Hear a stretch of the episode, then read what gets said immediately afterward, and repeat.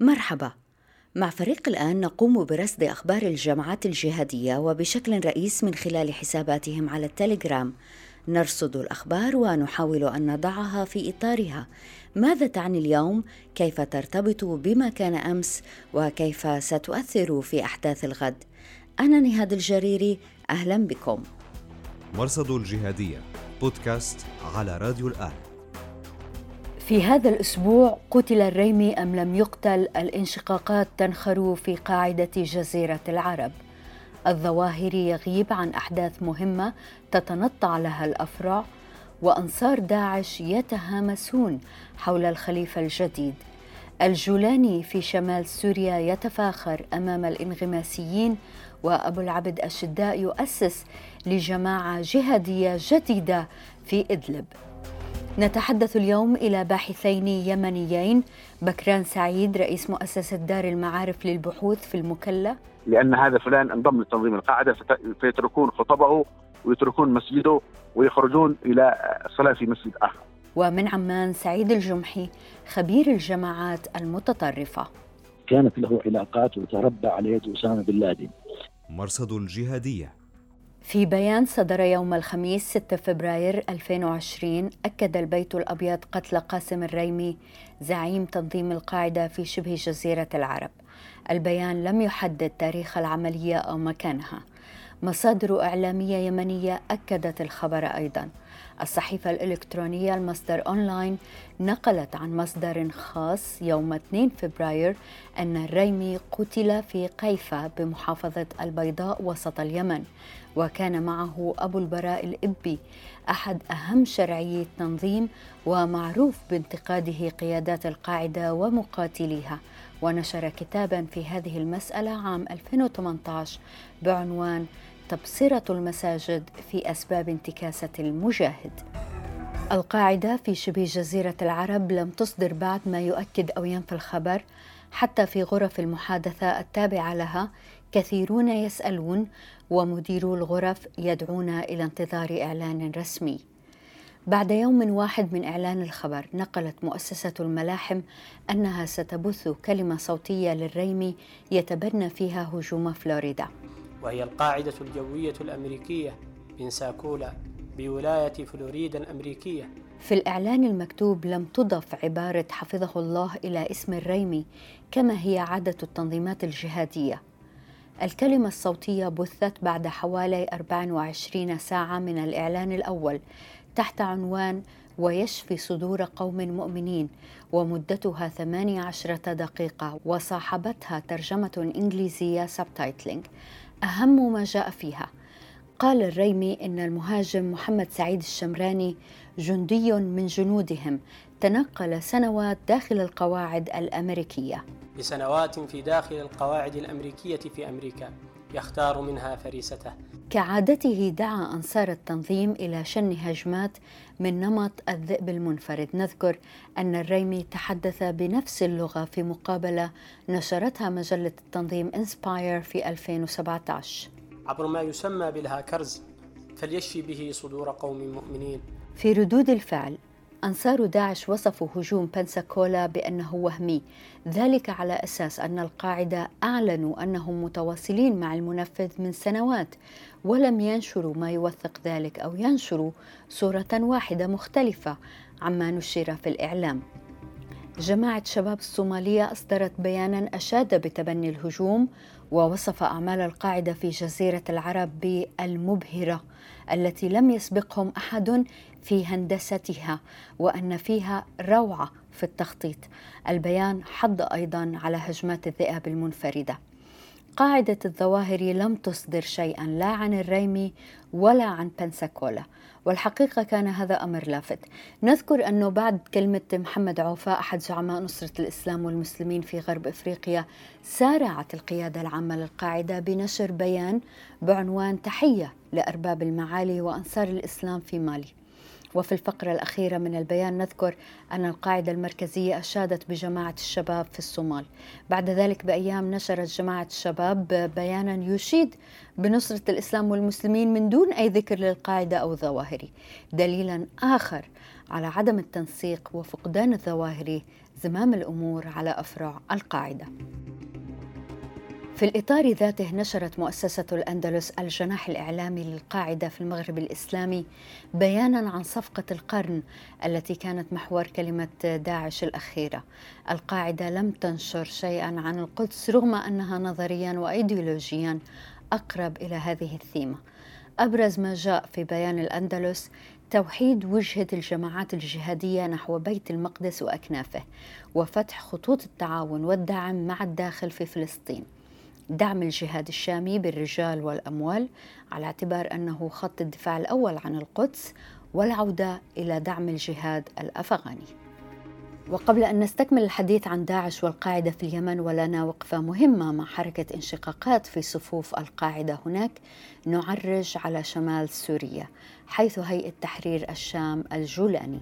تضحيات تسع سنوات في هذه الثورة المباركة كلها أماني في أعناقنا تقدم النظام السوري مدعوما بالروس والإيرانيين في ريف إدلب الشرقي وسيطر على سراقب الواقعة على الطريق الواصل بين حلب واللاذقية. النظام كان سيطر على معرة النعمان الواقعة على الطريق الواصل بين حلب ودمشق. ويستمر نزوح السوريين النازحين أصلا. أكثر من نصف مليون نسمة وصلوا الحدود التركية في هذه الموجة الأخيرة. وما خرجنا في هذه الأرض كلنا إلا لنستشهد القنوات المعارضة للجولاني تداولت جانبا من بيعة الانغماسيين له على الموت الأسبوع الماضي لم يظهر على قنوات الهيئة الرسمية. الله أحيا أن أجلس أمامكم هكذا ولو سمحوا لي الإخوة بإذن الله تعالى أكون أول شخص فيكم انغماسي. معارضو الجولاني ردوا من غامر بمصير ساحة بأكملها من أجل كرسي الإمارة لن يكون هذا حاله. والله ما همك غير المحافظة على ما بين يديك في دنيا. آخرون علقوا ما يحصل في إدلب أن دولة الجولاني الأمنية تتفكك. أنصار داعش استهزأوا بالجولاني وقال أحدهم في قناة على منصة هوب وقد شفت الجولاني لابس لباس الحرب وطلب من جماعته المبايعة على الموت قلت بده يفوت بحلب ويطلع من العراق. اليوم يومكم والميدان ميدانكم. أبو العبد الشداء الذي أطلق الجولاني سراحه الأسبوع الماضي أطلق تنسيقية الجهاد. فهل يكون هذا بديل الجولاني؟ هل يستقطبه حراس الدين مثلا؟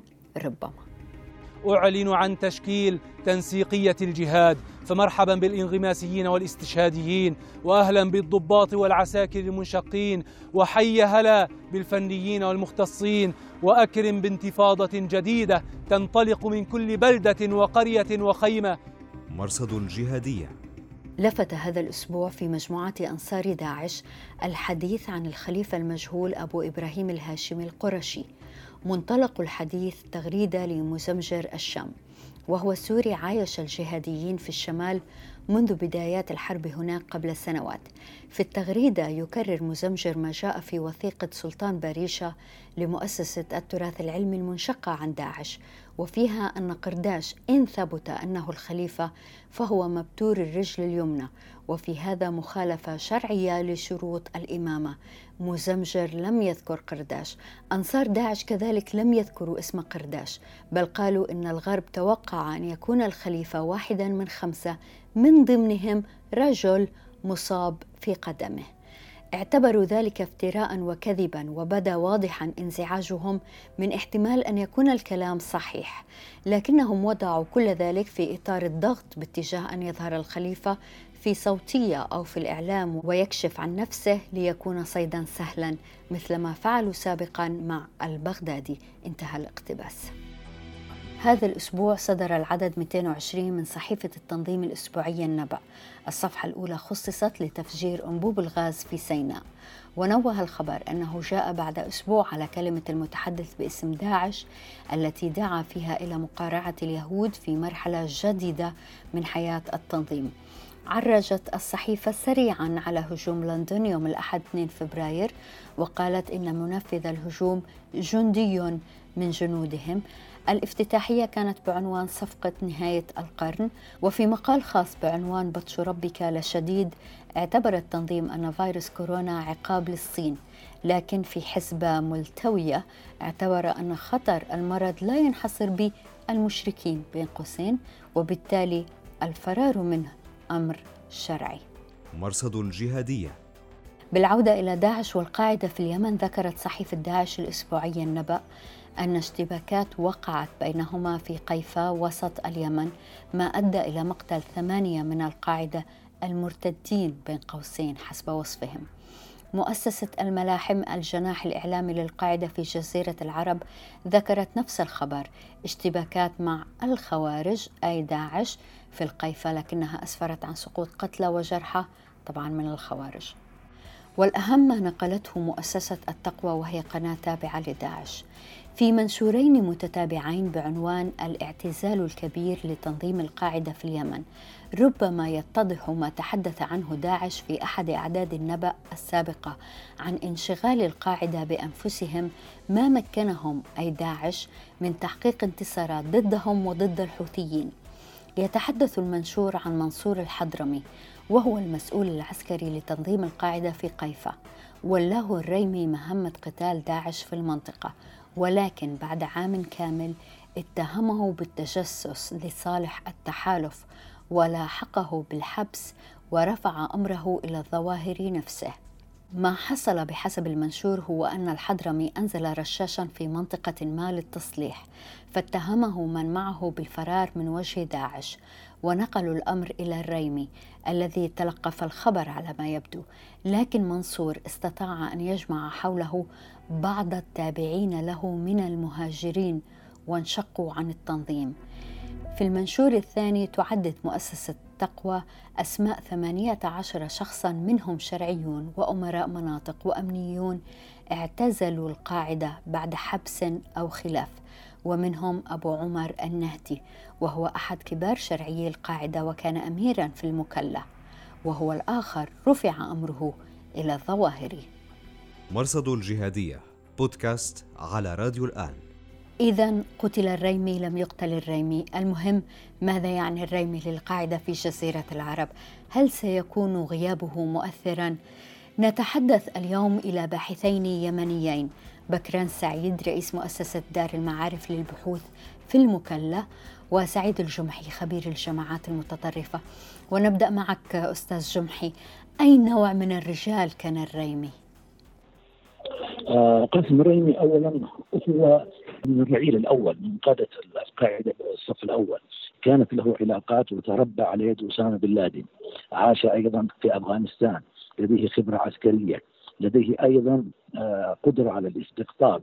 وهو ليس فقط قائد عسكري بل هو أيضا قائد روحي بمعنى أنه كثيرا ما كان يظهر في بيانات وفي آه آه يوتيوبات يتحدث فيها عن التنظيم ويبرر أعماله. قاسم الرئيم مهم جدا.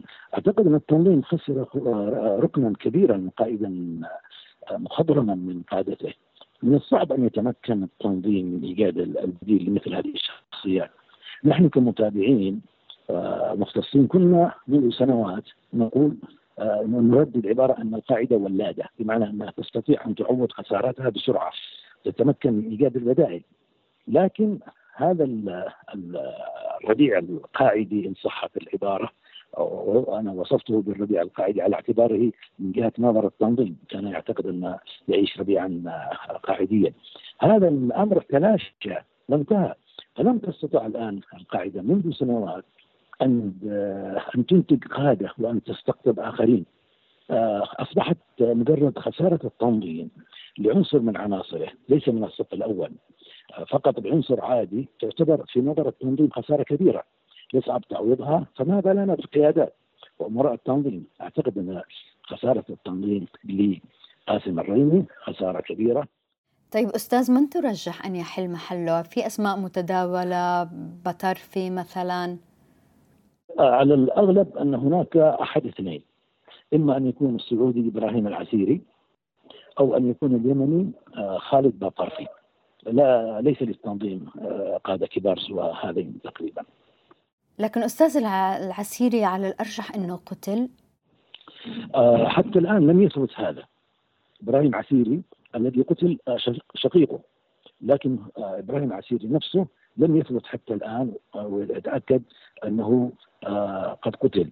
الرجل لديه خبرة في صناعة المتفجرات ولديه هو الذي نقل عمليات التنظيم من المحلية ومن المستوى الداخلي إلى المستوى الخارجي. فأعتقد أن التنظيم يعني يتستر ويعني ويخفيه أكثر من أي شخص آخر. ربما يكون هو آخر القادة الكبار. أستاذ جمحي ما الذي يميز تنظيم القاعدة في اليمن عن بقية فروع القاعدة؟ القاعدة في اليمن هي آه، أسسها الميزة الكبرى لها أن الذي أسسها هو أسامة أسامة بن لادن. وأن أسامة بن لادن هو الذي اعتمدها كفرع أصيل وهو الذي مولها وهو الذي مهد لها. وأن قادتها أيضا آه، ذهبوا إلى اليمن بتخويف من أسامة بن لادن. فبالتالي هو يعني فرع آه، مباشر للتنظيم. بعكس الفروع الأخرى التي كانت أساسا موجودة يعني كتنظيم القاعدة في آه، مثلا في آه، في الصومال وكذلك في في بلاد المغرب العربي هذه التنظيمات كانت ناشئة ثم تم تم تبنيها بعكس تنظيم القاعدة في اليمن وفي جزيرة العرب بشكل عام هو تنظيم مباشر ووليد آه، فكر القاعدة آه، من أفغانستان نفسها. واضح إنه التنظيم مهووس بنظرية المؤامرة والوشاية والخيانة. أي شواهد لديك على هذا الهوس؟ القاعدة تنظر لمن سواها بأنهم آه، على ضلال مبين وبأنهم منحرفون عن شريعة الله. فمن هؤلاء الذين سوى القاعدة منهم من يستحق القتل في نظرها والبقية لا تسري عليهم أحكام المسلمين يعني من حيث الوفاء معهم وخيانتهم. لهذا القاعدة نفسها في خلفيتنا الفكرية ترى أن الخيانة مع الآخرين ليست خيانة ولهذا هذا المبدأ معمول به لكون ان الآخرين هؤلاء أنا أتحدث الآن عن المسلمين. أما غير المسلمين فإنهم يعني الخيانة لديهم يعتبر إن صح التعبير هو شرف لدى القاعدة. هم يكونون المسلمين. لهذا أيضا القاعدة يعني انعكس عليه هذا الفكر، الفكر القاعدي فكر هش. ولديه من الاختلالات والتناقضات الكثير الكثير لهذا أيضا نجد أن عددا من منظريه عادوا تخلوا عن هذه الأفكار يعني خاصة عن المصريين. الخيانه عموما هي أسلوب غرسته القاعده في أتباعها وهو نفسه أيضا كان أحد أكبر الأسباب لانهيار لانهيارها و... ولعدم قبولها بمعنى أن الخيانة آه، أصبحت آه، يعني مشاعة داخل التنظيم فنجد مثلا عناصر ممكن أن ينضموا للتنظيم لمجرد أنهم يريدون مالا يريدون مكانة.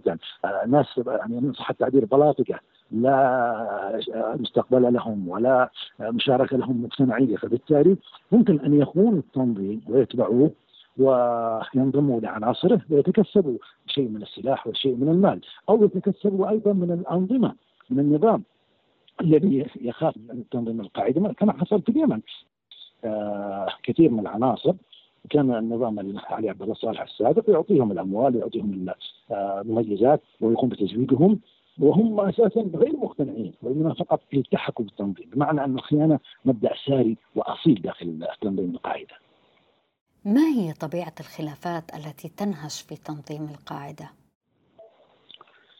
آه بالفعل هذا الكلام صحيح الخلافات الداخلية في تنظيم القاعدة داخله أو أيضا ما بين القاعدة وداعش أو ما بين داعش نفسها خلافات عميقة.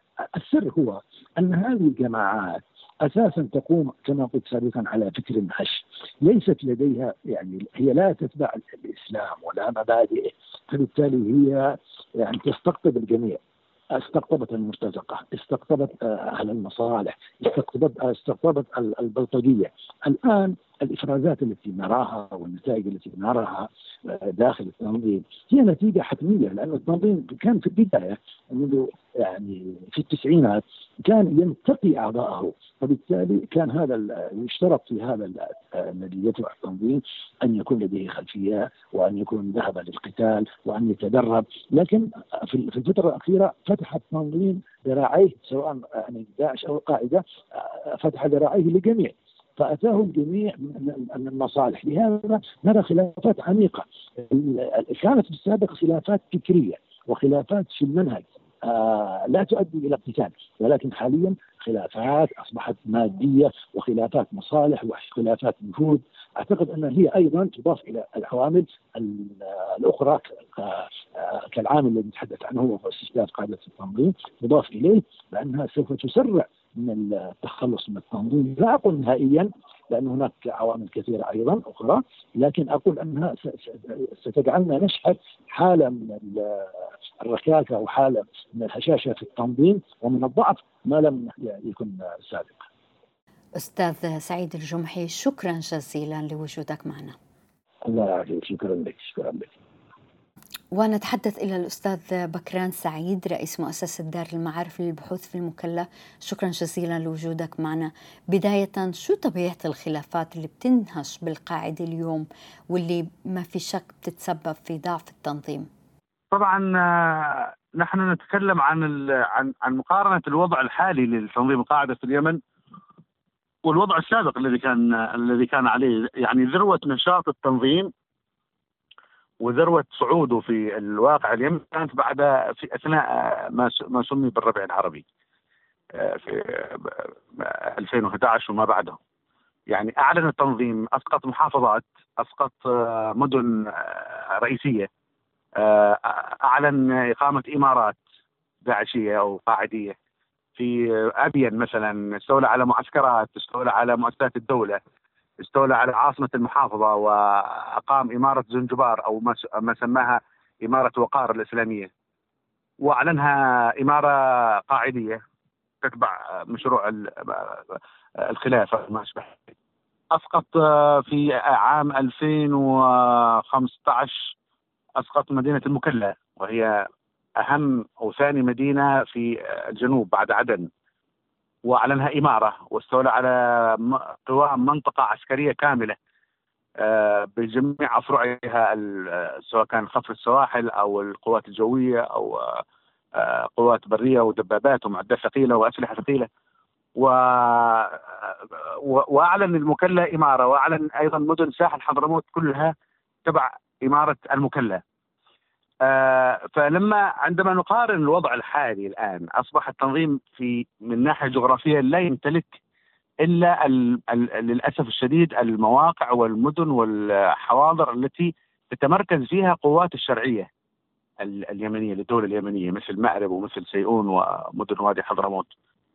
هذه المناطق فقط هي التي يستطيع فيها التنظيم أن أن يختبئ ولا يعلن إمارات ولا يعلن آه، يعني نشاط آه، معلن ولكنه يحظى ببعض الرعاية والغطاء ويحظى أيضا بقدرة على التنقل والتحرك من مكان إلى آخر من مدينة إلى أخرى وينفذ بعض العمليات أحيانا ضد آه، قوات التحالف أو القوات التي تعمل معها مثل النخب والأحزمة الأمنية التي أنشأتها قوات التحالف العربي في المناطق المحررة.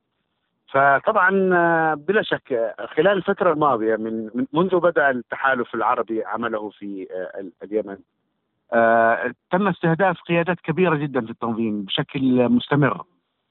نزيف القادة هذا وصل إلى قاسم الريمي على ما تم إعلانه وهو إلى الآن ما زال الخبر غير مؤكد طبعا. أستاذ بكران أعود وأسألك نفس السؤال اللي بنحاول ندور على إجابات له اللي بيتعلق بحالة الوشاية حالة عدم الثقة آه، داخل تنظيم القاعدة. شو ممكن تحكي لنا عن هذا الوضع؟ كيف ممكن توصف هاي الحالة؟ بلا شك يعني هاي التنظيمات رغم يعني وجهها الصارم وشكلها القوي والمخيف ولكنها هي في النهاية تعتمد على أفراد والأفراد تحدث داخل هذه الجماعات نزاعات وتحدث آه، يعني إشكالات وربما خلافات على بعض المصادر وبعض الموارد وعلى الأموال وبالتالي يكون آه، الافتراق ممكن وحدوث الخيانات يعني أمر طبيعي جدا في مثل هذه التنظيمات. آه، الرغبة في الحصول على المال وعلى المكافآت التي تعرضها الولايات المتحدة والقوى المكافحة للارهاب في العالم أيضا هذا عامل مهم جدا ربما يدفع كثير من أفراد التنظيم إلى آه، التخابر مع آه، الجهات الدولية التي آه، تلاحق هذه القيادات وبالتالي تحدث الخيانات. لا يوجد تنظيم سري غير قابل للاختراق ولا تحدث داخله خيانات ابدا لا يحدث ذلك. وبالتالي هذه مسألة يعني ممكنة عقليا ومنطقيا ممكنة جدا وخاصة في تنظيم القاعدة وفي التنظيمات الإسلامية التي خرجت من عباءة الاخوان المسلمين الانشقاقات يعني أمر آه، دائم ومستمر ولكن يحدث أحيانا أنه لا يتم استغلال تلك الانشقاقات وتحويلها إلى عمل أمني ناجح. أستاذ بكران أنت من المكلا وفي المكلا هلأ شو بتتذكر عن دخول القاعدة إلى مدينتك؟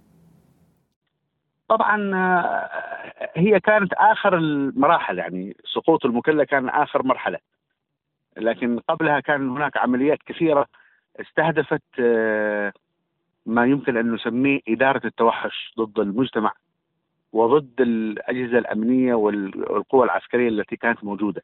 يعني عمليات انغماسية وعمليات اغتيال وعمليات آه، ذبح للجنود وما أشبه ذلك. طبعا المكلم مدينة مدنية وحضرموت بشكل عام و أصيبت المدينة بحالة من الصدمة يعني إنه كيف تتخلى القوات العسكرية عن المدينة وعن أهل المدينة وعن أهل آه، محافظة بأكملها وتترك هذه البلاد ليد عصابه مسلحة إجرامية وإرهابية. آه، المجتمع لم يتقبل فكرة الخضوع تحت سلطة تنظيم القاعدة. في الأيام الأولى كان هناك مقاومة شديدة يعني خرجت مظاهرات في بعض المدن مثلا غير وزير خرجت مظاهرة كبيرة خرجت المدينة بكل سكانها نساء ورجالا تطالب تنظيم القاعدة بالخروج من من غير بوزير وهي مدينة صغيرة في في ساحل حضرموت. في المكلا أيضا خرجت مظاهرات. اشتبك الشباب والفتيات حتى مع أعضاء التنظيم لأنهم منعوا كل مظاهر الحياة المدنية مثل احتفالات الجامعة بالتخرج مثل حفلات الزواج والموسيقى والغنى وفرضوا أحكام يعني آه، متطرفة على المجتمع. لم يعرفها المجتمع ولم يعهدها أصلا. آه، في حضرموت مجتمع محافظ ومجتمع متدين بطبعه. فجاء التنظيم وفرض أحكام يرفضها المجتمع. وبالتالي كانت آه، حالة من الرفض الاجتماعي كبيرة حتى أن قبل ما يسيطر التنظيم على مدن حضرموت كان بعض الدعاء الذين انضموا للتنظيم لاحقا كانوا يخطبون في المساجد وعندما سيطر التنظيم على المدن أصبح الناس يقاطعون خطب هؤلاء ويخرجون حتى من المسجد أحيانا لأن هذا فلان انضم لتنظيم القاعدة فيتركون خطبه ويتركون مسجده ويخرجون إلى الصلاه في مسجد آخر. أستاذ بكران سعيد من المكلا شكرا جزيلا لوجودك معنا. وشكرا جزيلا لوجودكم معنا في راديو وتلفزيون الآن. أنا نهاد الجريري مع السلامة. مرصد الجهادية بودكاست على راديو الآن